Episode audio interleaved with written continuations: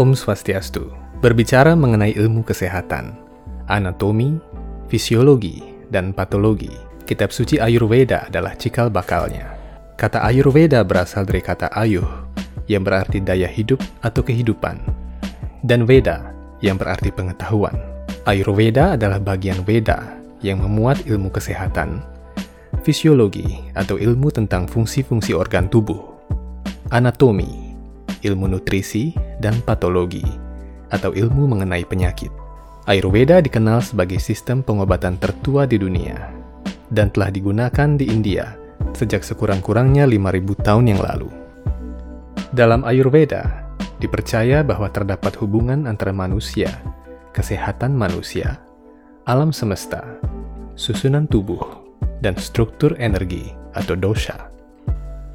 Sebelum kita melangkah lebih jauh, bagi Anda yang berkenan dan menyukai konten-konten yang kami sajikan, Anda dapat memberikan apresiasi dengan cara mengklik tombol like dan subscribe di bagian bawah video. Sebab setiap like dan subscribe yang Anda sumbangkan akan memperluas jangkauan video-video Hindu Times dalam menyebarkan kabar Dharma. Selain itu, anda juga dapat mengunjungi situs web kami pada link yang tercantum di kolom deskripsi untuk menikmati artikel majalah Hindu Times secara gratis.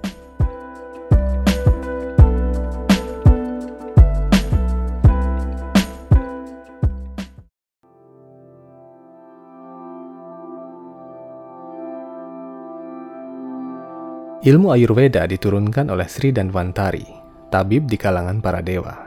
Sri Danwantari muncul tatkala para dewa mengaduk lautan susu untuk mendapatkan amerta. Kitab suci Weda bagian Purana menyebutkan bahwa Danwantari adalah salah satu awatara Tuhan dalam golongan Saktiawesa Awatara atau makhluk hidup yang diberikan porsi kekuatan ketuhanan dalam bidang tertentu oleh Tuhan sendiri.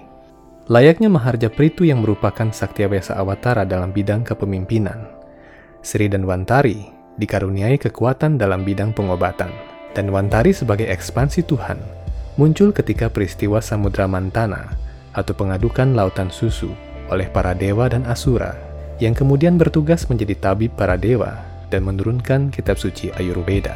Ilmu pengetahuan Ayurveda pada akhirnya diturunkan pada para maharsi agung yang kemudian meneruskannya dari zaman ke zaman. Selama jutaan tahun, dihitung dari peristiwa pengadukan lautan susu sekitar 100 juta tahun yang lalu, menurut perhitungan silang antara sejarah Weda dan geologi modern. Ilmu Ayurveda diturunkan melalui garis perguruan dari zaman ke zaman. Para resi yang paling terkenal dalam Ayurveda antara lain adalah Resi Charwaka dan Resi Susruta. Karena itu peradaban Weda sangat menekankan proses berguru. Sebenarnya ilmu Ayurveda lebih menekankan tentang gaya hidup sehat melalui praktik khusus dan pola makan yang baik penggunaan obat-obatan dalam Ayurveda adalah pilihan terakhir ketika memang sudah terlanjur sakit dan tidak ada pilihan lain. Praktisi Ayurveda percaya bahwa kesehatan manusia bersumber dari keseimbangan tubuh, pikiran, dan jiwa. Kesehatan yang ideal bisa tercapai setelah mendapatkan keseimbangan di antara tiga faktor tersebut dengan menyeimbangkan diri dengan alam semesta. Oleh karenanya, gangguan keseimbangan ini akan menimbulkan kebalikan dari efek kesehatan yaitu serangan penyakit. Salah satu pokok ajaran Ayurveda adalah Anda adalah apa yang Anda cerna. Ayurveda menyebutkan bahwa badan terbuat dari dua unsur pokok, yaitu unsur materi dan unsur rohani. Ada hubungan antara unsur material yang membentuk badan kasar dan unsur-unsur rohani. Makanan yang dimakan seseorang pertama-tama akan berpengaruh pada jaringan tubuh dan dhatu atau elemen tubuh. Kitab Suci Weda menyebutkan ada tujuh jaringan utama pada badan yang disebut sabta datu.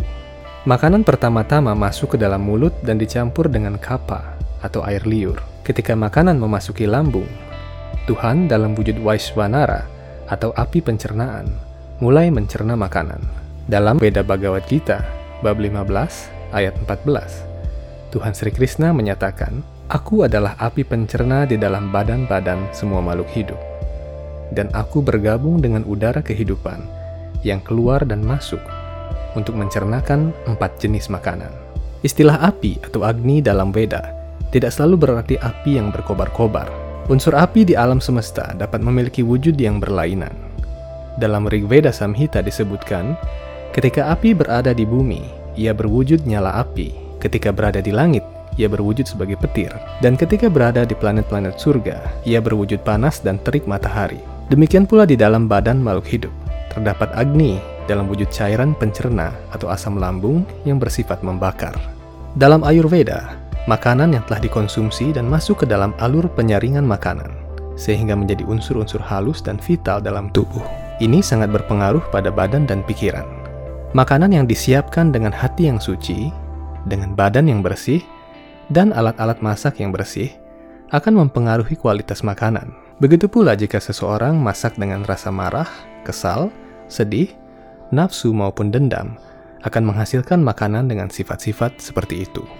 Orang yang menyiapkan makanan dengan bahan-bahan yang tidak baik maka akan berpengaruh pada kualitas makanan tersebut dan berpengaruh pula pada pikiran orang yang memakannya. Oleh karena itu, umat Hindu dianjurkan untuk memakan makanan yang telah dipersembahkan kepada Tuhan. Dengan cara makan makanan yang telah dipersembahkan kepada Tuhan, pikiran yang memakannya akan berangsur-angsur menjadi sifat yang satwika. Selain itu, menurut pandangan Ayurveda, manusia memerlukan lima elemen untuk hidup, yaitu tanah, air, udara, api, dan ruang. Kombinasi dari kelima elemen tersebut kemudian membentuk pasangan energi atau dosha. Tiap dosha atau energi mengontrol fungsi tubuh yang berbeda.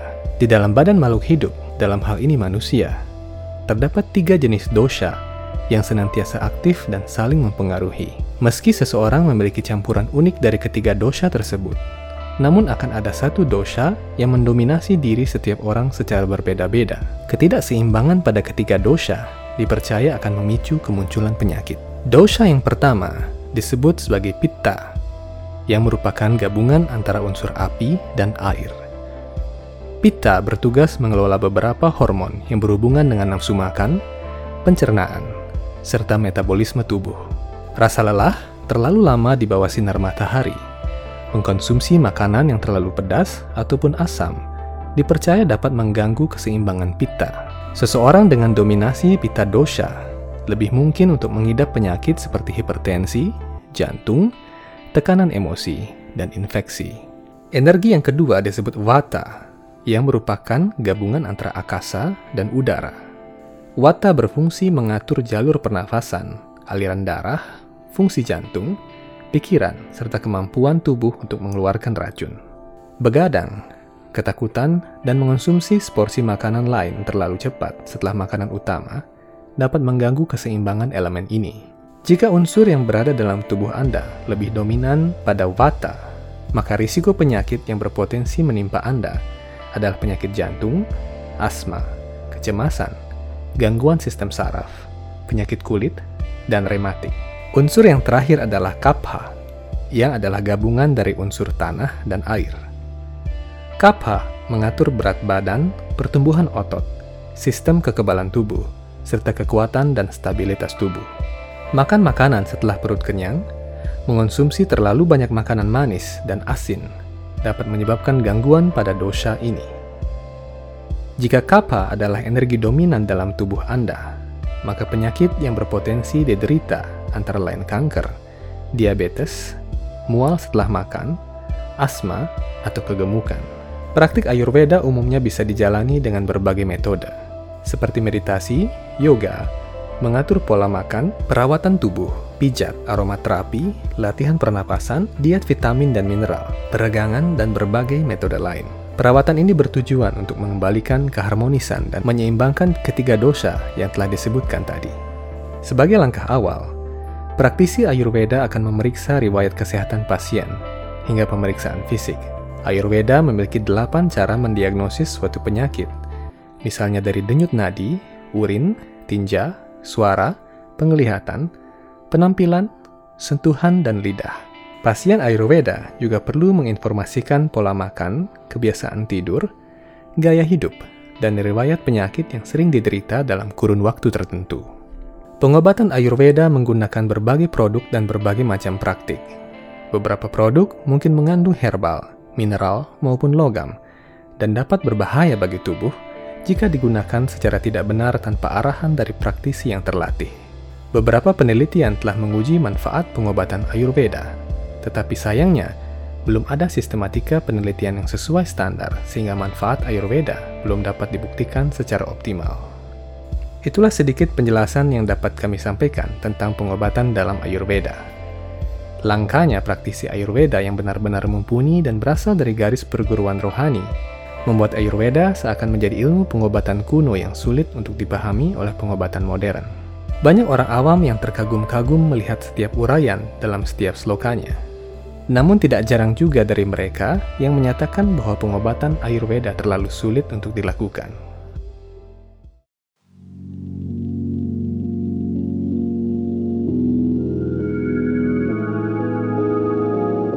Demikian episode Hindu Times tentang Ayurveda.